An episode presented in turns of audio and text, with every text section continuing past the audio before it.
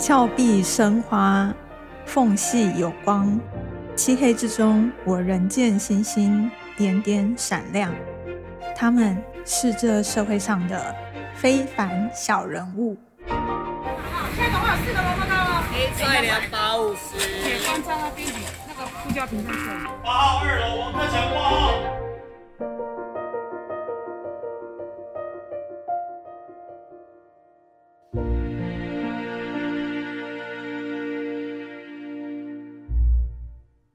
各位听众，大家好，欢迎收听由静好听与静文学共同制作播出的节目《非凡小人物》，我是静文学文化组记者吕以龙。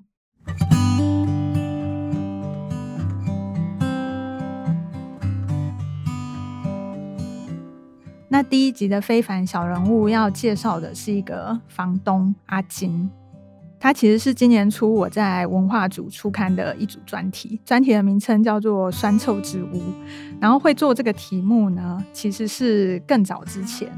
我做了一系列关于监狱的报道。那个时候呢，认识了一些更生人，他们就有提到说，常常会出狱之后进入一些生活困顿的状况，然后间接变成了游民。那成为游民之后，会遇到非常多生活上的需求。很多游民他们聚集在万华这个地方，然后他们就跟我说，在万华这边，只要你啊、呃达到了社会福利的门槛，然后可以取得了社会福利的补助，那你就有钱可以去租一个稍微破烂但是还可以遮风挡雨的房子，然后在那个房子里面，你可以过好自己的生活，会有很多的社会福利的团体。合力一起来支撑这些游民的生活，包括可能像是送餐啊，或者是过世的时候会有人帮忙协助后事的办理之类的。那那个时候我就觉得这个地方的生态圈非常有趣，所以做了这一系列的报道。那就是在这个缘故底下认识了这个爱心房东阿金。在台湾有租屋的人都知道，这是一个卖方说了算的市场。今天房东可以设下非常多的租屋门槛，无论是不能养宠物、不能开火、限女性，或者是电费一度五块，就是林林总总的条件一大堆。但是租客就是其实你还是没有办法反对房东开下来这些条件，你只能让自己去符合房东的游戏规则，才有办法顺利的租到房子。在这个一个相当歪斜的租屋市场中，最残酷的就是许多老残穷的租客们，他们面临了非常多的租屋门槛，然后没有办法得到一间就是遮风避雨的房子。多数的房东他会担心，如果你是年纪过大，或者是生长，或者是有一些病痛的房客，然后他们会担心你万一死在家里怎么办？然后他们也会不放心领社会福利，然后没有固定职业的人，因为他们会担心说，那你会不会哪一天就突然缴不出房租？对房东来讲，这会带来一堆不必要的麻烦。在二零一七年的时候，内政部其实推出了一个政策，叫做包租代管，就是由政府做东跟房东签下三年的租约，再委托第三方平台来媒合房东跟房客。然后房屋的管理呢，都交给这个第三方的平台负责，省下了房东很多的管理成本。这个政策原始的目的是希望可以，就是当房东减去了管理负担之后，会愿意把房租租给各种有需要的人，而不要设下那么多的门槛。可是实际上，大部分的房东更宁愿自己去招租，反正房客很多嘛，就是大家都趋之若鹜这样。那加入包租代管的房东呢，其实多少也还是会设下非常多的租屋条件。像有个承包这个业务的第三方业者就跟我说，即便是那个房东他愿意租给弱势的房客，但是房东对于这些弱势的房客还是有一些奇妙的幻想。我是想要租给就是因为家暴然后带着小孩逃出来的单亲妈妈，然后力争上游打三份工，想要把小孩养大。可是实际上现实生活中的弱势就是不是长这样子的，所以在房东跟房客的媒合上面，其实还是会造成非常多的困难。就是呃这些弱势不如这些房东的想象，房东就不想要把房子租出去。回到今天的主角阿金身上，就是阿金不但是二零一七年那时候就参与了包租代管这个政策，然后登记成为爱心房东。就是在这个政策之前，其实他已经跟民间团体合作，把他的房子租给弱势族群，长达三十年左右了。他的房子啊，曾经有住过可能像精神障碍者，或者是就是药物滥用后来被抓去关的人，然后也有房客死在他的房子里。然后阿金现在其实已经八十岁，我那个时候去采访他的时候，跟他聊起他过去小时候的经历。他老家住在十分寮，十分寮是煤矿厂，小时候他们村里的人都在矿场工作。他小学那个年纪的时候，上课之前会去矿场去推手推车，就是推那个煤矿，然后赚一些外快。然后有一次他那个推车没有扶稳，就倒下来，就压断了他的指头，就喷了一地的血，这样子。所以他给我看他的小指，其实就是比别人短了一截。然后小学毕业之后，他就离开故乡，去台北的纺织厂当学徒。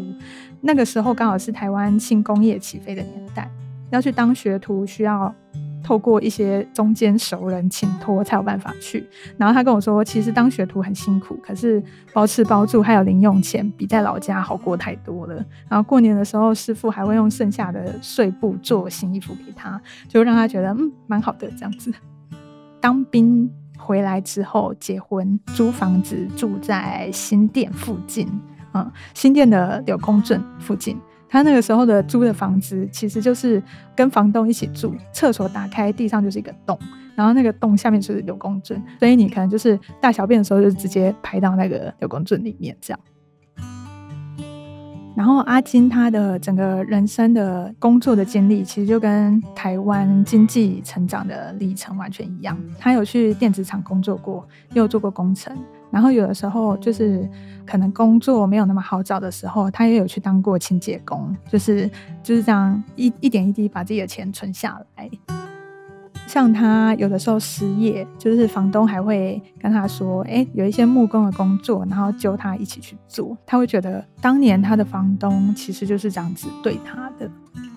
就这样，阿金就存了一点钱，买了他的第一间房子。他的第一间房子大概是八平大小，二楼的透天厝。他本来是想要留给他的儿子住，但是儿子嫌太小了，所以后来呢，阿金其实就把它租出去。然后他除了买了这间房子之后，他其实还有呃买了第二间房子。但那个年代跟我们现在其实真是差太多了，这大概四十年前买的房子吧。对对他来讲，可能呃一栋房子两三百万就可以买到，不像现在大概要两三千万，就是可以感觉感受得到台湾的房价飙涨。然后他那个时候呢，因为这栋二楼透天的房子，这样儿子没有要住，所以他就决定把它租出去。那租出去的时候呢，他其实就是一开始是自己去贴红布条，就是招租，然后有人来租，他就把它租出去这样。然后他跟我说，他曾经有一个房客因为吸毒被抓，然后其实阿金就找不到这个人，后来才发现说，哎，原来房客现在在监狱里面。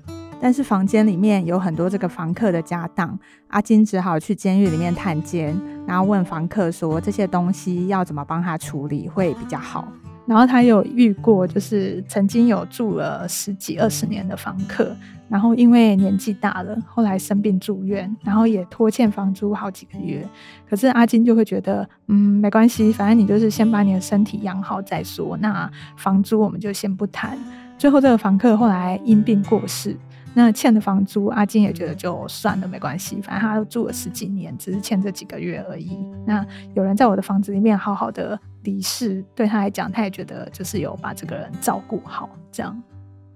然后像附近的邻居都会觉得说，哎，你房子死人了，很可怕，你可不可以挑一下房客，就是不要租给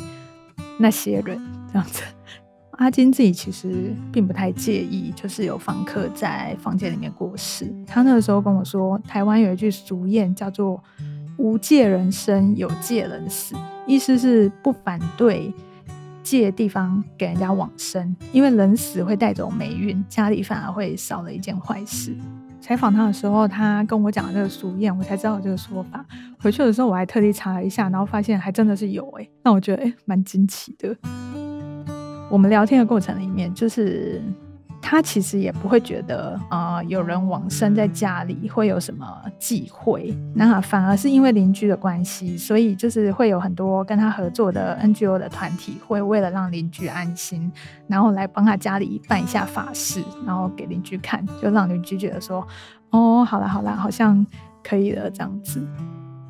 最让我觉得蛮惊讶的是，其实阿金。本身并不是什么大地主，他虽然是在台湾经济成长的那个年代里面存了一些钱，买了一些房子，但是他实际上日子过得很很一般，他就是一个普通的劳工阶级，然后结婚生小孩，把小孩养大。那他自己儿子其实因为一些因素，所以有重度忧郁症，到现在还需要慢慢的复健。那他的妻子其实前几年中风，行动不方便，所以阿金他他们现在呢是自己也是租屋，他们租了一个一楼的房子，因为。妻子出入不方便嘛，所以租在一楼会比较容易，就要去医院复复诊的时候进出会比较好。那他自己还有请了一个呃外籍看护在家里帮忙，所以他其实他的日常开销、医疗费用啊，加上外籍看护的薪水加一加，就跟他的现在的租金收入差不多打平而已。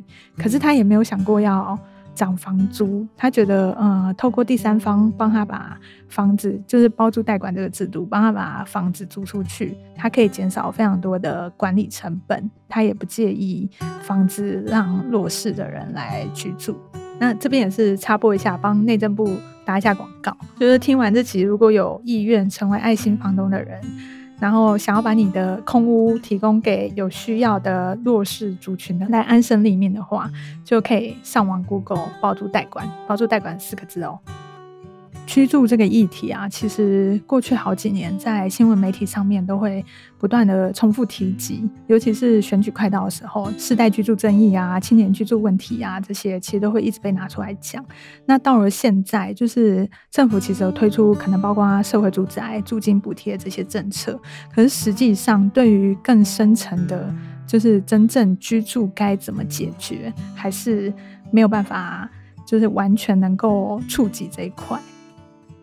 对于一个记者来讲，我们写这些东西可以推动或是改变的东西真的太少了。然后可怜的故事却是一个比一个还要的惨。像这个题目，它其实讲的是弱势的居住环境和整体的状况。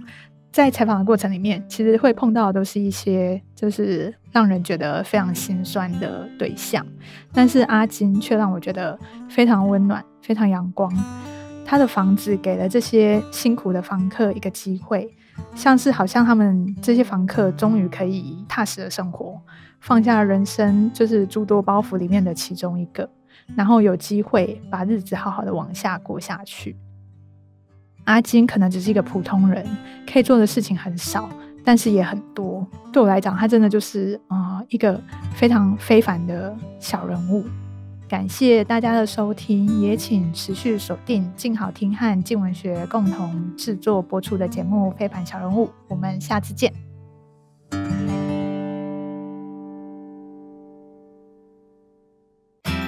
想听爱听，就在静好听。